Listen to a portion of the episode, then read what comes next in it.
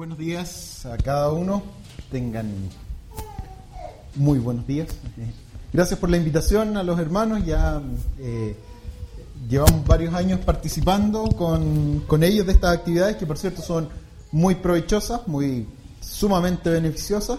Y de contraparte les vamos cobrando la mano eventualmente invitándolos a predicar a, a Quillota. Eh, ¿Vengo con barro hoy día o vinimos con, con un grupo de cheerleaders? de, de, de Quillota, así que vin- vinimos en patota. Eh, son sumamente edificantes estas, estas actividades, son sumamente positivas, nos permiten compartir, conocernos, nos permiten reencontrarnos eh, eh, y, eso, eso es muy gratificante. Vamos a revisar en esta mañana, eh, de mediodía ya, eh, acerca de la, de- del tema que los hermanos me encargaron. Y lleva por título ¿Cuándo decae la fe de un cristiano? Eh, primera cosa que necesitamos aclarar es a qué nos referimos con fe cuando hablamos cuando decae la fe de un cristiano. Y hablamos en el contexto de la propiedad, cualidad o característica propia de la persona. ¿Ya? En este sentido nos referimos a la convicción que nosotros cobijamos en nuestros corazones. ¿Ya? Cuando hablamos de la fe, cuando decae la fe de un cristiano, no nos referimos al hecho objetivo o al, fundamento clave eh, o, cimiento de la doctrina o de la, de la mm, enseñanza bíblica. Por ejemplo, como este texto que está acá, cuando dice, eh, cuando se entrevista Pedro con, con el Señor Jesús y él le dice, vosotros quién decís que soy yo? Respondiendo Simón Pedro, dijo, tú eres el Cristo, el Hijo del Dios viviente. Entonces le respondió Jesús, bienaventurado eres, Simón, hijo de Jonás, porque no te le reveló carne ni sangre, sino mi Padre que está en los cielos. Y luego dice, y yo también te digo que tú eres Pedro. Y luego dice, sobre esta roca, ¿sobre cuál roca? ¿Que él era Pedro? No, sobre la roca que tú eres el Cristo, el Hijo del Dios viviente, ¿verdad? Sobre esa verdad inconmovible, sobre esa verdad irrefutable, eh, el Señor dice, y sobre esta roca, sobre esta, este cimiento, Él va a edificar su iglesia. Entonces, cuando hablamos de fe, no nos referimos a esto, no nos referimos a esta mm, a estas verdades que el Señor establece, que uno podría entender como fe, como doctrina, qué sé yo, o, de otra forma. Si no nos referimos a una característica que cada uno de nosotros eh, tiene o cobija, como decía anteriormente, en su corazón. ¿Ya? Eh, hablamos acerca del, de, mm, un hecho que no depende, o, o un hecho que depende de mi ánimo, de mi carácter, de mi estado emocional. Y por eso hablamos o distinguimos entre una fe objetiva, los hechos declarados por Dios, y una fe subjetiva, que es las convicciones que yo tengo que estas pueden variar dependiendo de las circunstancias muchas veces. Y vamos a ver qué es así. Vamos a ver qué es así. Muchas veces las pruebas ponen a prueba, la- eh, las pruebas ponen a prueba, las pruebas someten a juicio eh, la fe. Y a veces cuando nos encontramos en un momento de prueba, uno tambalea, dice, no, está medio débil en la fe. Claro, porque no es un, un hecho objetivo, sino es algo que depende de mí y de las circunstancias. ¿Ya? Hoy vamos a hablar de esta, de la que depende de mí y depende de las circunstancias, ¿ya? Eh, pero el asunto que nos convoca en esta oportunidad es qué ocurre con el cristiano cuando decae su fe y por qué decae su fe. ¿Qué ocurre con un cristiano cuando su fe decae? ¿Por qué razones decae su fe? Y vamos a revisar algunos ejemplos y algunas enseñanzas bíblicas referentes a esto. Lo primero, permítanme darle aquí un poco más de color a esta cosa. Está muy bajo el, el brillo. Lo primero que quiero que veamos es que muchas veces nuestra fe decae por circunstancias externas a nosotros, por el entorno. Muchas veces nuestra fe decae porque nos vemos influenciados por aquello que nos rodea. Y un ejemplo de esto es después de la alimentación de los 5.000, cuando el Señor eh, manda a sus discípulos que vayan al otro lado del mar de Galilea, al, a- a- o del, al lado de Genezaret, ¿verdad? Y dice allí que la barca estaba en medio del mar azotada por las olas, porque el viento era contrario. Más a la cuarta vigilia de la noche Jesús vino a ellos andando sobre el mar, y los discípulos, viéndole andar sobre el mar, se turbaron, diciendo, un fantasma, y dieron voces de miedo. Pero enseguida Jesús les habló, diciendo, tened ánimo, yo soy, no temáis. Después de la alimentación de los cinco mil, ¿verdad? El Señor los mandó en dirección a Genezaret, tenían que cruzar el mar de Galilea, el mar de Tiberias. Pero a medio camino y de madrugada se desató una tormenta en medio del mar, ¿ya? Porque el viento era contrario, nos dice el relato de Mateo. Y en medio de esto llega Jesús caminando sobre el agua a sus discípulos. Una cosa evidentemente y a todas luces sobrenatural. ¿Ya? Evidentemente sobrenatural. Y esto atemorizó a los discípulos. ¿Por qué razón? Dice, y los discípulos, viéndole andar sobre el mar, se turbaron y, dijeron, un fantasma. Y dieron voces de miedo. Pero enseguida Jesús los calma, ¿verdad? Y les dice, tened ánimo, no temáis, soy yo, o yo soy, que ahí ese yo soy puede conllevar una declaración aún mayor de la divinidad del Señor. Y en este contexto, Pedro le dice, Señor, si eres tú, manda que yo vaya a ti caminando sobre el agua.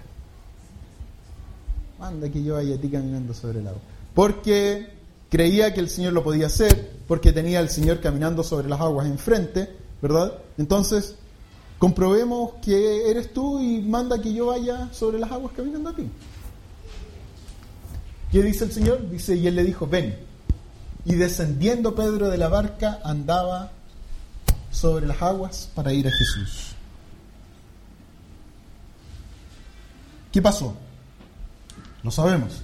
Pero al ver el fuerte viento, tuvo miedo y comenzando a hundirse dio voces diciendo, Señor, sálvame. Esto está en en Mateo capítulo 14, verso 24 al 31. Y al momento Jesús, extendiendo la mano, asió de él y le dijo, hombre de poca fe, ¿por qué dudaste? ¿Qué cambió en el escenario inicial?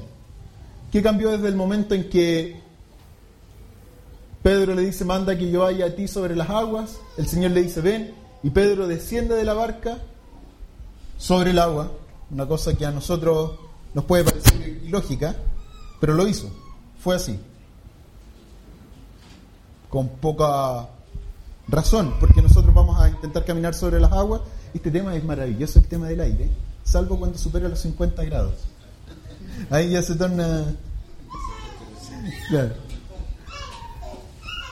¿Qué cambia cuando mm, Pedro, desde que desciende de la barca, comienza a andar sobre las aguas y llega al Señor?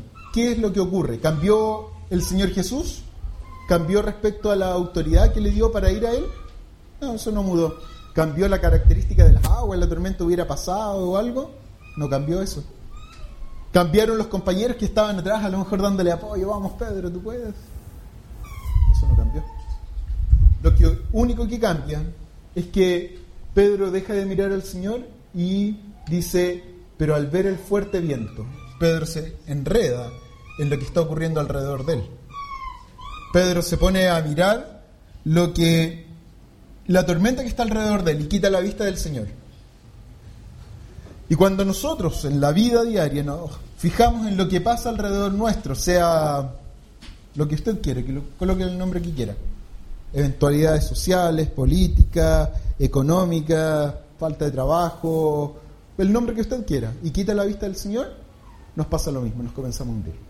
Y nuestra fe comienza a flaquear. Y lo mismo le dice el Señor, hombre de poca fe, ¿por qué dudaste? Lo mismo nos pasa a nosotros. Quitamos la vista del Señor y comenzamos a hundirnos. Y cuando estamos hundiéndonos, gritamos, ay Señor, sálvame. Claro, es como el comodín, como si tuviéramos un comodín, ¿verdad? echamos mano al comodín en el momento de apuro. Pero en el momento de que vamos atravesando la tormenta, se nos olvida que tenemos que tener la vista fija en Él. Y cuando miramos alrededor, nos comenzamos a hundir.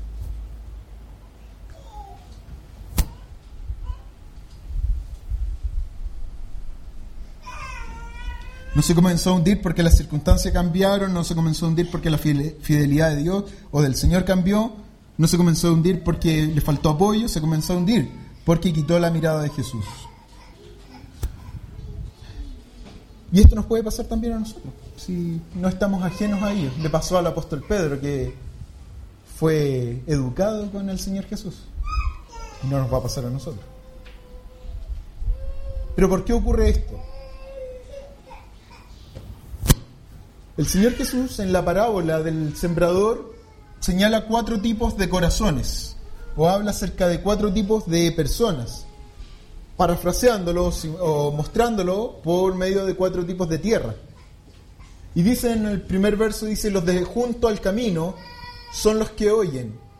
Luego viene el diablo y quita su corazón y quita de su corazón la palabra para que no crean y se salven. Ese es un tipo de personas, es un tipo de corazones. Son los que oyen y luego viene el diablo y quita de su corazón la palabra para que no crean y se salven. Tenemos otro tipo de personas o de corazones en donde dice, y los de sobre la piedra son los que habiendo oído, reciben la palabra con gozo. Pero estos no tienen raíces, crecen por algún tiempo y en el tiempo de la prueba se apartan. Fíjense en esto. Fíjense en esto. Los de sobre la piedra son los que habiendo oído, reciben la palabra con gozo. Están alegres, se alegran. Pero no tienen raíces crecen por algún tiempo, pero en el tiempo de la prueba, cuando la, tormenta se, o el mar se comienza a agitar, se apartan. No soportan la prueba. Pedro, el apóstol Pedro nos dice que la prueba es necesaria porque somete a juicio nuestra fe. Y dice que el oro incluso se somete a prueba por medio del fuego. Entonces, ¿cuánto más no se va a someter a, a prueba nuestra fe? Dice.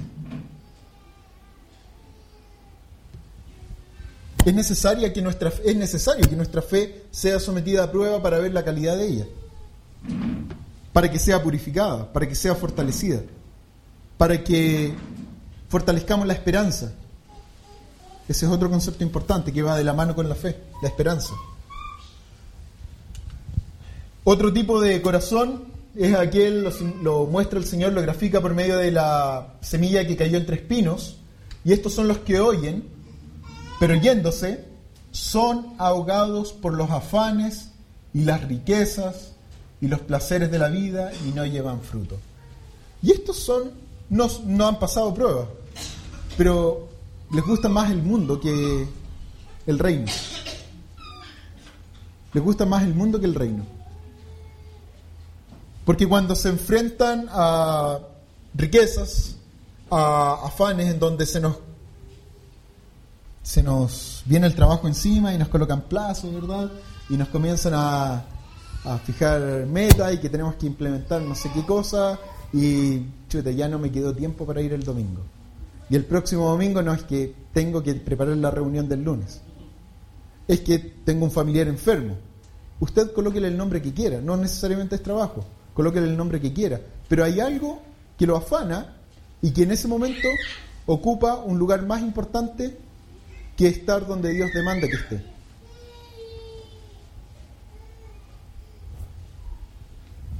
Y son aquellos que cayeron entre espinos, oyen, pero se van y son inmediatamente ahogados por los afanes y las riquezas y los placeres de la vida y no llevan fruto.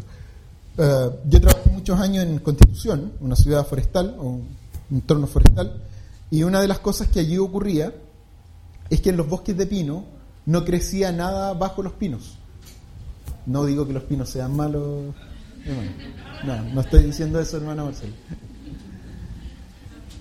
Una de las cosas que ocurría es que bajo los pinos no crecía nada. Pero muchos decían, no, es que el pino altera la acidez de la tierra, qué sé yo, y, no permite que, que, nazca nada. No, no, no es ninguna de esas cosas. La razón por qué no crece nada bajo los pinos es porque cae la hoja del pino y comienza a formar una alfombra. Y esto da sombra. Y el mismo pino arriba da sombra. Y el que no entre luz es lo que impide que crezca algo. Es lo mismo aquí. Es lo mismo acá. Esto es espino. No estoy confundiéndolo. Pero es lo mismo. La luz no entra y no permite que dé fruto o que nada crezca. Porque tenemos cualquier cosa más importante que las cosas de Dios. Y después nos preguntamos por qué flaqueé, por qué caí.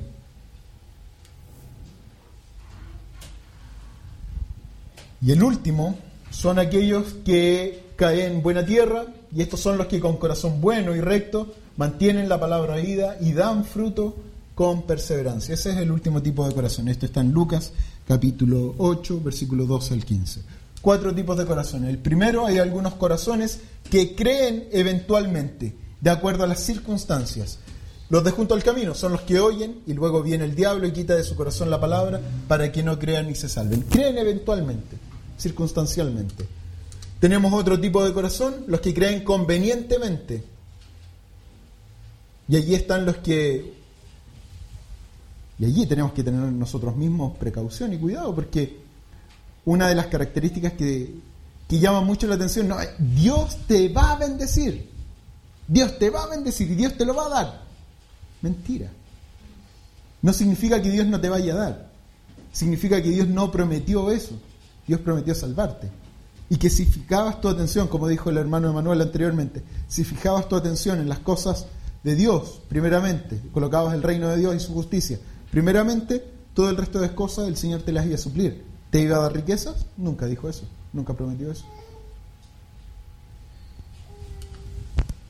Los de sobre la piedra son los que habiendo oído reciben la palabra con gozo, pero estos no tienen raíces, crecen por algún tiempo y en el tiempo de la prueba se apartan. Los que creen superficialmente, los que cayó entre espinos, estos son los que oyen, pero yéndose son ahogados por la afán y la riqueza y los placeres de la vida y no llevan fruto. Y después están los que se convierten al Señor. Y ahí hay una diferencia entre los que creen y los que se convierten al Señor. De hecho, el apóstol Pablo en el capítulo 3, de hecho, dice, y se convierten al Señor. interesante esa palabra.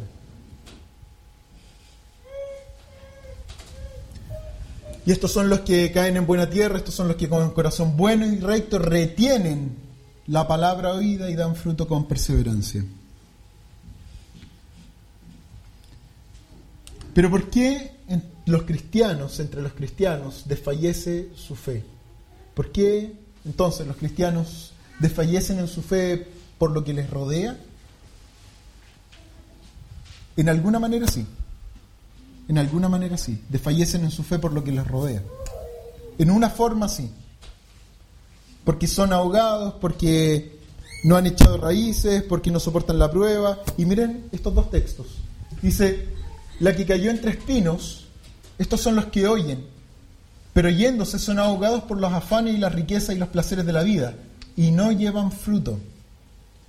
Y primera de Juan, capítulo 2, verso 16, dice, porque todo lo que hay en el mundo, los deseos de la carne, los deseos de los ojos y la vanagloria de la vida, no proviene del Padre, sino del mundo. Estos dos textos son bastante similares.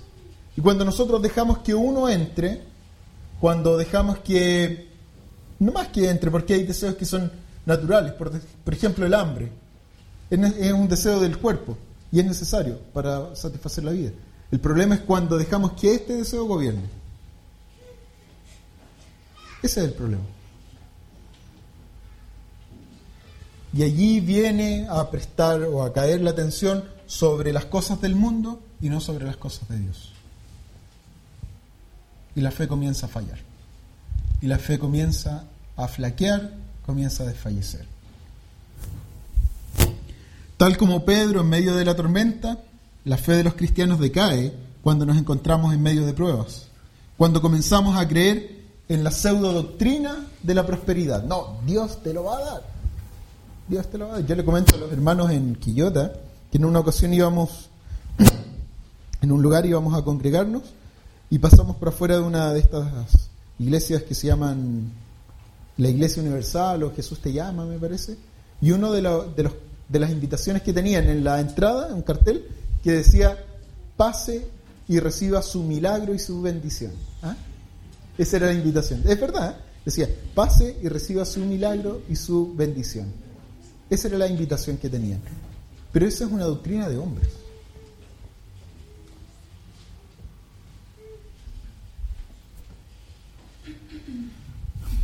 El Señor lo que nos dijo es que buscáramos primeramente el reino de Dios y su justicia. Nuestra mirada debe estar puesta en, en el reino de Dios y en la justicia de Dios, o en la justicia del reino. Allá debemos poner primero nuestra mirada. Allá debemos poner primero nuestro deseo. Y todas las otras cosas van a venir por añadidura.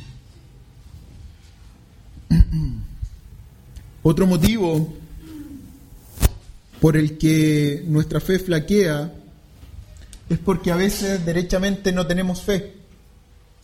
Derechamente no tenemos fe. Si definimos la fe como una firme persuasión, como una convicción basada en lo oído.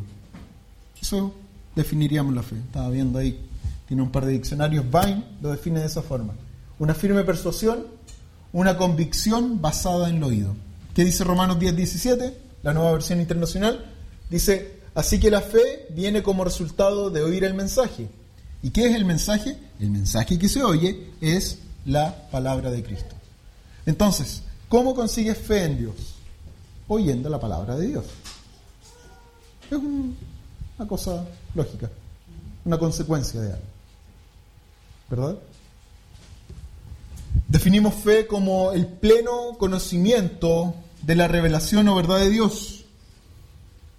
Los principales elementos de la fe es una firme convicción, un pleno reconocimiento de la revelación o de la verdad de Dios. Cuando decimos en 2 Tesalonicenses, dice, pero nosotros debemos dar siempre gracias a Dios respecto a vosotros, hermanos amados por el Señor, de que Dios os haya escogido desde el principio para salvación mediante la santificación por el Espíritu y la fe en la verdad. Y la fe en la verdad. ¿Cómo tenemos fe? ¿Cómo, ¿Cómo logramos una firme convicción? Mediante la revelación y la fe que tenemos en que la Biblia que tenemos nosotros en nuestro poder es la palabra de Dios y que contiene la voluntad de Dios para nosotros. Otro antecedente que demanda la fe es una rendición personal a Él, es una consecuencia. Primero, ¿cómo conseguimos fe? Una firme persuasión, una convicción basada en el oído. Escuchando vamos a conseguir fe. Luego, entendiendo que la palabra de Dios es la revelación de Dios para nosotros. ¿Qué provoca esto? Una rendición personal hacia Él. Provoca que las personas que escuchan se rindan a Él. Juan 1.14 dice, más a todos los que le recibieron, a los que creen en su nombre, les dio potestad de ser hechos hijos de Dios. A los que creen en su nombre. Allí viene la palabra conversión, nuevamente aparece. Y lo cuarto, el cuarto punto que provoca la fe es una conducta inspirada por esta rendición. Es decir, tú escuchaste, tú creíste que la palabra de Dios era la revelación de Dios para los hombres. Tú aceptaste al Señor y te rendiste a Él. Y por consecuencia, nuevamente vas a tener una conducta asociada a lo anterior, a lo que Dios quiere, a la rendición que hiciste y te vas a comportar de esta forma. Una conducta inspirada por esta rendición. Dice segunda a los Corintios, porque por fe andamos, no por vista.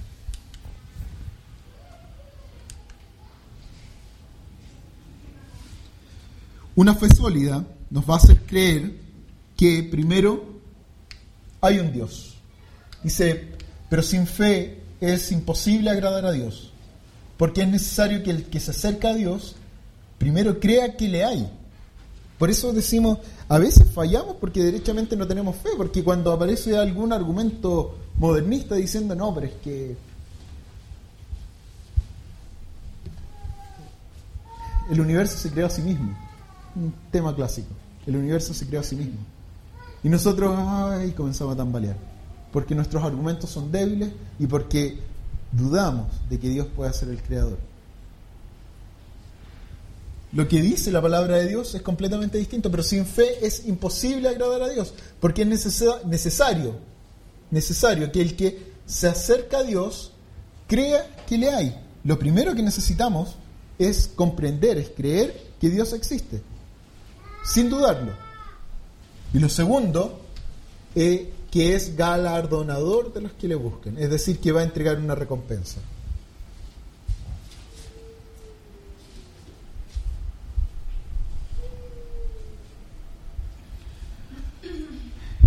De allí viene una fe sólida. Una fe sólida nos hará rendirnos a Él y nos hará caminar como Él anduvo. El problema es que a veces no hay fe. Problema es que a veces no hay fe. Si a veces no es que falte fe, a veces no hay fe. Y vamos a ver dos casos. El primero, Mateo capítulo 17, verso 14 al 21. Cuando llegaron al gentío, vino a él un hombre que se arrodilló delante de él diciendo, Señor, ten misericordia de mi hijo, que es lunático y padece muchísimo, porque muchas veces cae en el fuego y muchas en el agua. Y lo he traído a tus discípulos, pero no le han podido sanar. Respondiendo Jesús dijo, Oh generación incrédula y perversa, ¿hasta cuándo he de estar con vosotros? ¿Hasta cuándo os he de soportar? Traédmelo acá. Y, reprendió Jesús al demonio, el cual salió del muchacho y éste quedó sano desde aquella hora. Viniendo entonces los discípulos a Jesús aparte, dijeron, ¿por qué nosotros no pudimos echarlo fuera? Jesús le dijo, por vuestra poca fe. Porque de cierto os digo que si tuvierais fe como un grano de mostaza, diréis, diríais, diréis a este monte, pásate de aquí a allá y se pasará y nada os será imposible. Pero este género de demonio no sale sino con oración y ayuno. Mateo capítulo 17, verso 14 al 21. Y el texto paralelo está en Lucas capítulo 17, que lo vamos a ver. Lo tengo acá, lo busco. Dice, dijo Jesús a sus discípulos, imposible es que no vengan tropiezos, mas ay de aquel por quien vienen. Mejor le fuera que se le atase una piedra de molino y se le arrojase, ah, se le atase el cuello una piedra de molino y se le arrojase al mar, que hacer tropezar a uno de estos pequeñitos. Mirad por vosotros mismos, si tu hermano pecare contra ti, repréndele, y si se arrepintiere, perdónale. Y si siete veces al día pecare contra ti y siete veces al día volviere a ti diciendo me arrepiento, perdónale. Y aquí eh, vamos a hacer una pausa. Aquí los discípulos entienden que el, perdonar a un hermano 49 veces en un día, más 490 veces en un día, es un tema que requiere fe, es un tema que, requiere convicción, porque ¿cómo voy a estar perdonando a mi hermano a cada rato? Y ellos dicen, dijeron los apóstoles al Señor, Señor, aumentanos la fe, porque entendemos que este es un tema que requerimos, necesitamos fe para poder perdonar a nuestro hermano. ¿Por qué? Porque vamos a entender que el Señor nos perdonó y no nos va a costar perdonar a nuestro prójimo. Si esa es la relación. ¿Por qué necesitas fe para perdonar a tu hermano? Porque el orgullo muchas veces se impone por sobre lo, lo que Dios nos manda. Y allí viene lo que veíamos antes, que debemos estar rendidos a Dios. Bueno, los apóstoles entendieron que era un tema de fe. Y dice, Señor, aumentanos la fe. Y acá dice, entonces el Señor dijo, si tuvierais fe como un grano de mostaza, podríais decir a este sicómoro, desarráigate y plántate en el mar y os obedecería. Son dos textos, no están, no son paralelos en el sentido del, del contexto, pero sí usan la misma figura de un grano de mostaza. Y ahí es donde yo me quiero detener. En el primer caso que veíamos, los apóstoles no pudieron echar fuera un demonio porque, dice, ¿por qué nosotros no pudimos echarlo fuera? El Señor le dice, por vuestra poca fe. Porque de cierto os digo que si tuvierais fe como un grano de mostaza, diréis a este monte, pásate de aquí y de allá y se pasará, y nada os será imposible. Entonces uno de los problemas que tuvieron para echar fuera un demonio es que no tenían la suficiente fe. Y lo segundo es que para perdonar, para desarraigar un sicómoro, si esa es la figura, si tuvierais fe como un grano de mostaza, podríais, decir a este sicómoro, desarraigate y plántate en el mar, y os obedecería, no es, se trata ni siquiera de decirle a un monte o a un árbol, levántate y échate en el mar. No es ese el sentido.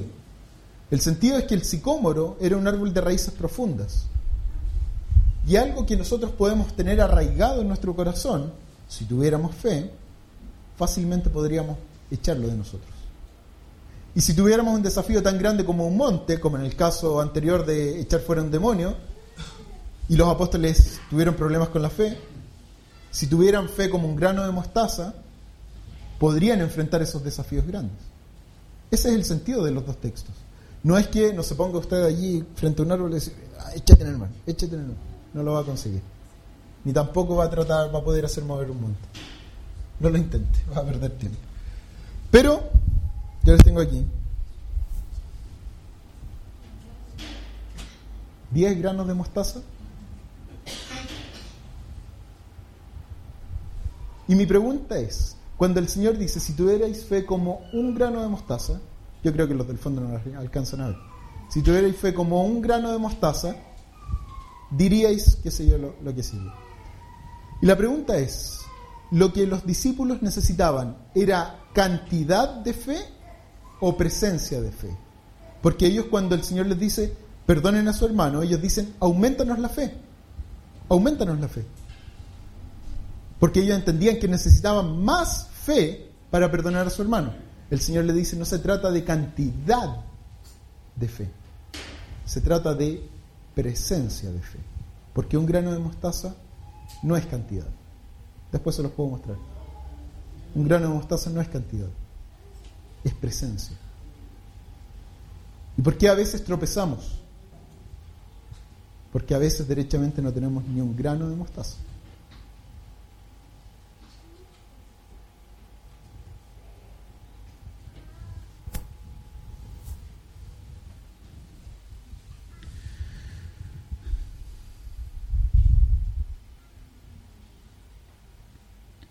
La solicitud de los apóstoles en Lucas fue, Señor, aumentanos la fe.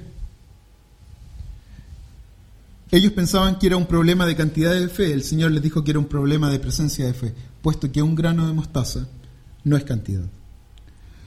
Si nosotros tuviéramos fe en Dios, y no en cantidades abismantes, sino en esta cantidad,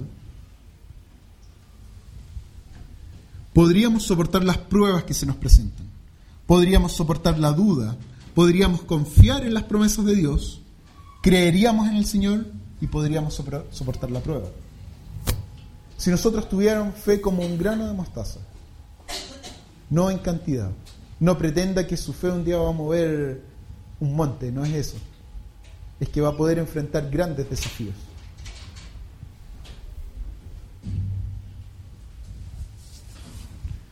A veces nuestro corazón se endurece, a veces nuestro corazón se vuelve incrédulo, a veces comenzamos a buscar argumentos para cuestionar las verdades de Dios más que para reforzarlas.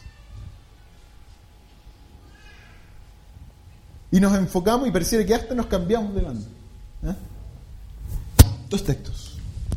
Hebreos 3, 7 al 11 dice, por lo cual, como dice el Espíritu Santo, si oyereis hoy su voz, no endurezcáis vuestros corazones. No endurezcáis vuestros corazones. Como en la provocación en el día de la tentación en el desierto, donde me tentaron vuestros padres, me probaron y vieron mis obras cuarenta años, a causa de lo cual me disgusté contra esa generación y dije, siempre andan vagando en su corazón y no han conocido mis caminos. Por tanto, juré en mi ira, no entrarán en mi reposo. No endurezcamos nuestro corazón. ¿Pretendemos jugar un gallito con Dios? ¿Resistirle? ¿Qué vamos a ganar con eso? ¿Qué vamos a lograr? No endurezcáis vuestros corazones. Ya tenemos antecedentes, el hermano que presentó anteriormente citó el texto, me parece que de Romanos o de Primero los Corintios, donde dice que las cosas que se escribieron antes para nuestra enseñanza se escribieron. Tenemos ejemplo de que no es que nadie ha ganado jugándole un gallito al Señor. Entonces no le juguemos un gallito al Señor. Segundo texto dice, temamos, pues, no sea que permaneciendo aún la promesa de entrar en su reposo, alguno de vosotros parezca no haberlo alcanzado. Temamos, tengamos temor de Dios. La promesa está, la promesa de entrar en el reposo está. Aquí Hebreos habla de tres reposos, finalmente hay un, un tema interesante para tratar. Porque también a nosotros se nos ha anunciado la buena nueva, el Evangelio, como a ellos, pero no les aprovechó el oír la palabra por no ir acompañada de fe en los que la oyeron.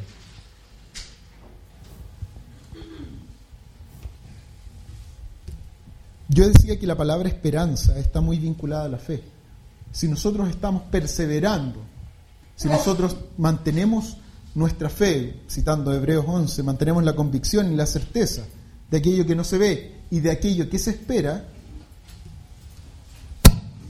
no podemos no tener fe en la esperanza que cobijamos, no podemos no tener fe en la vida eterna y pretender que todo lo que va a ocurrir es lo que está ocurriendo en este mundo.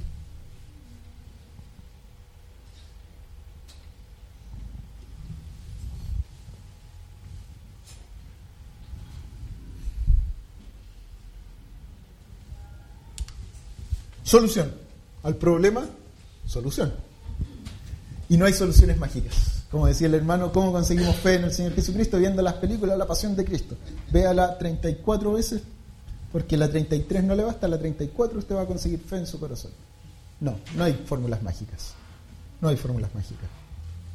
Puede que algo le mueva los sentimientos, puede que algo lo conmueva y le haga estar más sensible a entender que algo necesita corregir en su vida.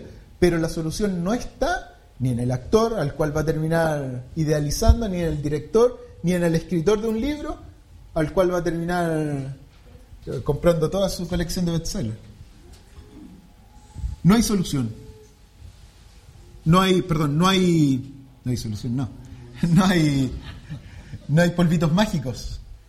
La solución, así que la fe viene como resultado de oír el mensaje. Y el mensaje que se oye es la palabra de Cristo. No hay otra cosa. No hay un, encantamiento de brujos, un sortilegio que le pueda a usted generar fe de esta forma. No existe eso. ¿Cómo generas fe? Escuchando el mensaje del Señor, creyéndolo, convenciéndote de esto. El salmista ah, el Señor Jesús dijo a sus discípulos, cuando no pudieron echar fuera un demonio, les dijo, pero este género de demonios no sale sino con oración y ayuno. ¿Qué tenían que hacer ellos? tenían que dedicarse a la oración y el ayuno. ¿Para qué? Para aumentar su fe, para trabajar más, para fortalecer su fe. ¿Qué debemos hacer nosotros? Orar.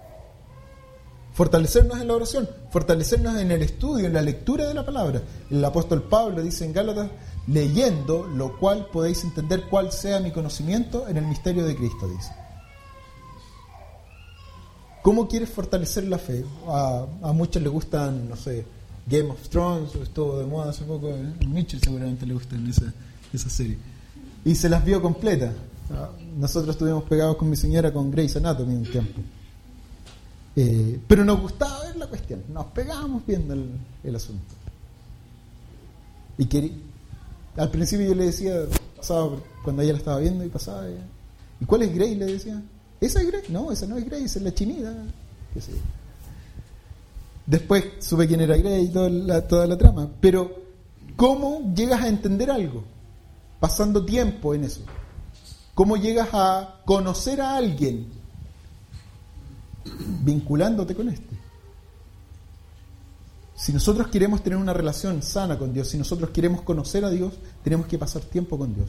No solamente hablándole nosotros, sino escuchándolo. ¿Cómo lo escuchamos? Por medio de su palabra. No hay fórmulas mágicas para que la fe de un momento a otro aparezca. No las hay. El salmista dijo, acuérdate de la palabra dada a tu siervo, en la cual me has hecho esperar. Fíjense lo que el salmista dice, que en la palabra del Señor que le ha sido dada, tiene o cobija su esperanza. Allí hay otra cosa que está vinculada, las promesas del Señor. Las promesas del Señor. Son fieles. Hay un himno por ahí que dice, fieles. Pero las promesas del Señor son fieles. Abraham le prometió tres cosas, las cumplió. En los tiempos del Señor, pero son fieles. No deja de cumplir su palabra. Dice, acuérdate de la palabra dada a tu siervo, en la cual me has hecho esperar. Ella, la palabra, es mi consuelo en mi aflicción, porque tu dicho, lo que tú has dicho, me ha vivificado. Los soberbios se burlaron mucho de mí, mas no me ha apartado de tu ley. Lo que conversábamos al comienzo. A veces el entorno nos hace apartarnos del Señor. Porque pareciera que estuviéramos, el hermano decía anteriormente, desactualizado, que la palabra del Señor ya fue, quedó ah, desactualizada, obsoleta. obsoleta, gracias, quedó obsoleta, que no es para estos tiempos, sino que era para otros tiempos. Y allí aparece, los soberbios se burlaron mucho de mí, mas no me he apartado de tu ley. Me acordé, oh Jehová, de tus juicios antiguos y me consolé. Horror se apoderó de mí a causa de los inicuos que dejan tu ley. Cánticos fueron para mí tus estatutos en la casa donde fui extranjero. Me acordé en la noche de tu nombre, oh Jehová, y guardé tu ley. Estas bendiciones tuve porque guardé tus mandamientos. Lo que decíamos, poner primero las cosas del Señor y su justicia, y todo el resto va a venir por añadidura. Dejemos el resto en las, en las manos de Dios. Salmo 119, 49 al 56. Y el mismo Salmo 119 dice, oh, cuánto amo yo tu ley. Todo el día es ella mi meditación. Me has hecho más sabio que mis enemigos con tus mandamientos, porque siempre estás están conmigo. Tus mandamientos, tu ley. Más que todos mis enseñadores he entendido, porque tus testimonios son mi meditación. Más que los viejos he entendido, porque he guardado tus mandamientos. De todo mal, de todo mal camino contuve mis pies para guardar tu palabra. No me aparté de tus juicios, porque tú me enseñaste. Cuán dulces son a mi paladar tus palabras, más que la miel a mi boca. De tus mandamientos he adquirido inteligencia, por tanto he aborrecido todo camino de mentira. ¿Cómo logró el salmista tener este concepto de la palabra de Dios? Les aseguro que no en Facebook ni en Instagram. No. Google? Pasando tiempo con la palabra de Dios. Una consideración. Eh, en el pueblo de Israel, ellos tenían que leer toda la ley, la ley completa, una vez cada siete años. Es decir, cuando un niño tuviera 21 años, al menos habría escuchado tres veces la ley en su vida. Completa. ¿Por qué? Porque el Señor entendía que era la única forma que el pueblo se mantuviera en sus mandamientos, que el pueblo se mantuviera recto. En el Deuteronomio capítulo 6 dice, y pondrás estas palabras en los dinteles de tu puerta y en tus paredes, qué sé yo la palabra de Dios tenía que morar en el hogar de un israelita en ese momento. Tenía que morar allí. Después tergiversaron, ¿verdad? Y uno ve que pusieron trozos de la ley en los dinteles pegados. Pero no era ese el sentido. El sentido es que la palabra del Señor morara en la casa donde había un israelita. Y es un bonito principio para nosotros. Mis queridos hermanos, no permitamos que nuestro corazón desfallezca hasta que nos volvamos insensibles al consejo de la palabra de Dios. No dejemos que nuestro corazón se endurezca por el engaño del pecado, como dice posiblemente el apóstol Pablo en el libro de Hebreos. No permitamos que nuestro corazón se endurezca. No dejemos que nuestro corazón ah, se engañe por la vanidad de la vida, por lo vacío, por lo vano. Todo lo que podemos poseer aquí es temporal, es pasajero, y nada de esto nos vamos a llevar. Nada. Nos acopiamos de bienes como si en esta vida fuéramos, como si en esta vida, esta que estamos ahora, fuéramos a vivir eternamente. En lugar de acopiarnos de bienes para la vida venidera. Somos extranjeros y peregrinos, de paso por este mundo, envía a la vida eterna. No dejemos que el mundo con sus vanidades nos atrape, nos engañe y corrompa nuestra fe. Por el contrario, fortalezcamos nuestra fe.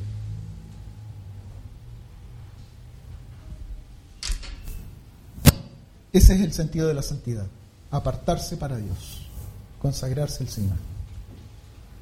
Finalizamos con un texto, Filipenses 3:20, más nuestra ciudadanía está en los cielos de donde también esperamos al Salvador y al Señor Jesucristo. Gracias hermanos por su atención, que el Señor les bendiga.